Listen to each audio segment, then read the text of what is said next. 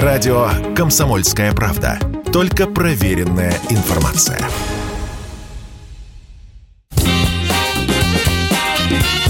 Был бы повод. Здравствуйте, я Михаил Антонов, и эта программа «Был бы повод», 12 августа на календаре. И рассказ о событиях, которые происходили в этот день, но в разные годы, ждет вас в сегодняшней передаче. 1928 год, 12 августа, в московском лексиконе новая аббревиатура ЦПКИО расшифровывается как «Центральный парк культуры и отдыха». Через 4 года к названию добавится фраза «Имени Горького».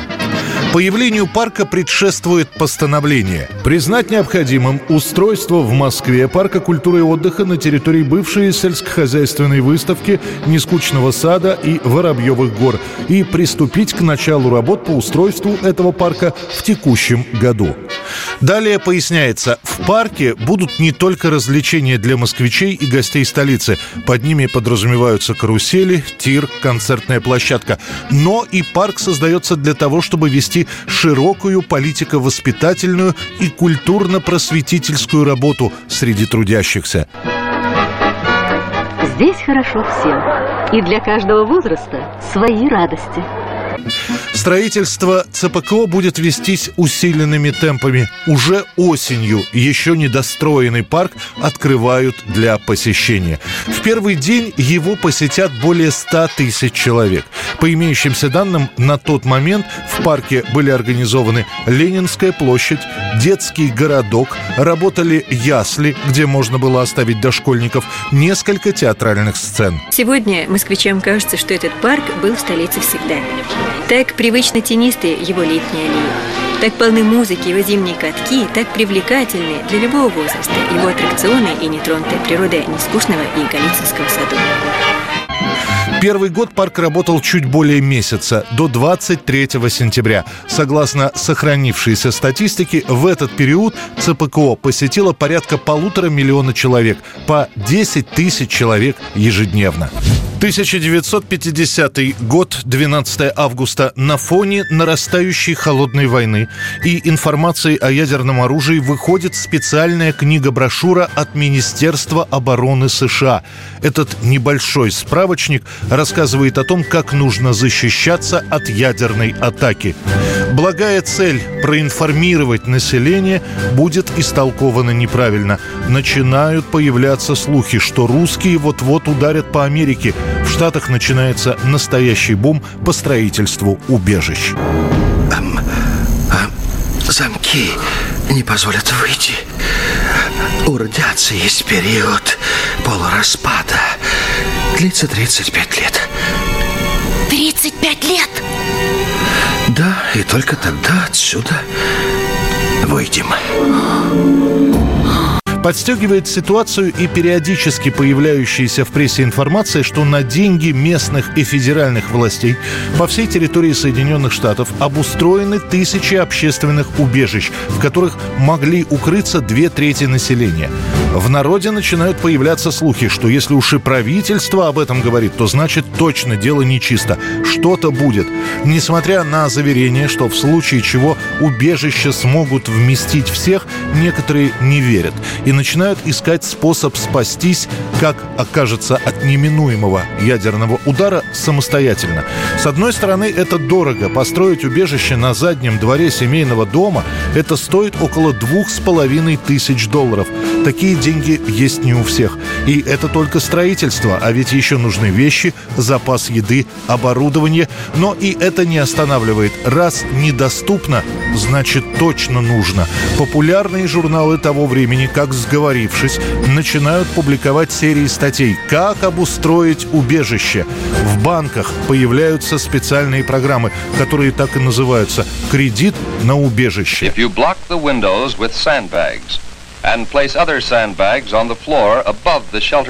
Газеты, между тем, сообщают о конфликтах между соседями, которые происходят в разных городах США. И такое происходит довольно регулярно. Один строит для себя убежище, другой пытается этому помешать. Массовая истерика продолжится несколько лет и утихнет лишь в начале 70-х годов.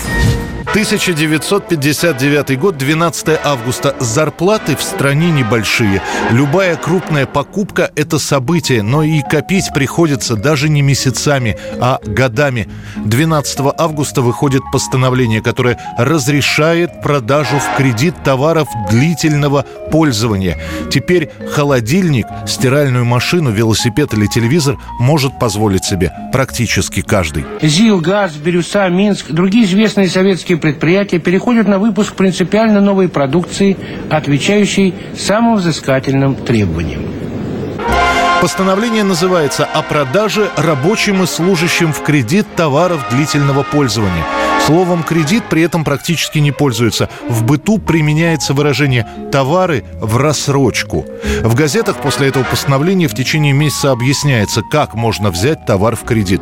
Один человек может взять только один товар в кредит. Первоначальный взнос 20-25% от стоимости товара. Срок кредита от нескольких месяцев до 1 года. Если рассрочка на полгода, человек переплачивает 1% стоимости. Если на год – 2%.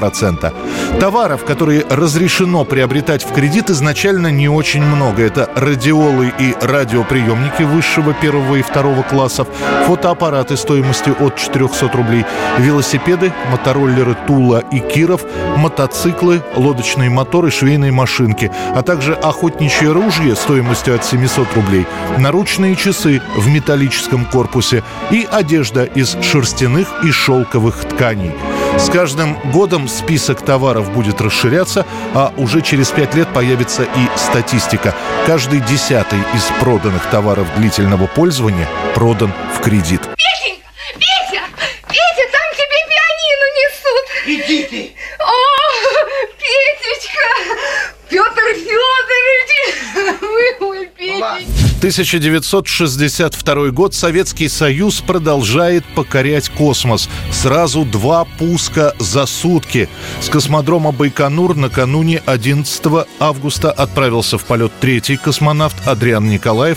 12-го стартует космический корабль «Восток-4» с Павлом Поповичем на борту. Впервые на орбите оказываются 2 пилотируемых корабля. Утвердить наше предложение о назначении командиром 1-го корабля капитана Николаева Андреяна Григорьевича, командиром 2-го корабля майора Попович. В полете космонавты визуально наблюдают корабли друг друга. Одной из задач этого совместного полета становится военный эксперимент по программе создания перехватчика спутников. При этом «Восток-4» играет роль перехватчика, «Восток-3» — роль цели. Помимо этого, Николаев устанавливает рекорд по пребыванию в космосе — почти 4 суток. Попович на сутки меньше. И вот уже говорит Павел Попович. Его яркий рассказ о первом в истории групповом полете слушают люди с чувством восхищения и гордости. После этого полета делается вывод: в ближайшие несколько лет Советский Союз будет готов облететь Луну и даже сесть на нее. 1989 год, 12 августа. В Лужниках в течение 2 дней проходит Московский международный фестиваль мира. Первый полноценный рок-фестиваль. Объявляем фестиваль, музыкальный фестиваль мира открытым! Добрый путь!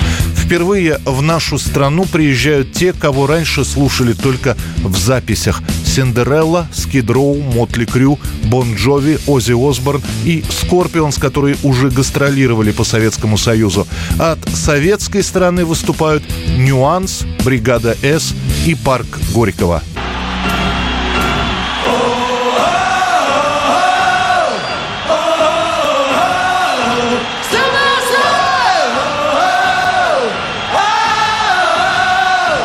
Концерты идут всего 2 дня. Билеты на это мероприятие раскупают моментально. Не смущает даже то, что выступления заканчиваются после полуночи, и многие просто не успевают добраться до дома. Общественный транспорт уже не ходит.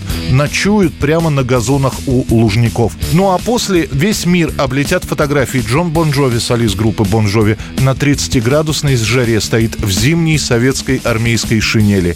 И Оззи Осборн, который через 10 минут после начала выступления начнет обливаться водой из ведра, а заодно поливать и собравшуюся публику.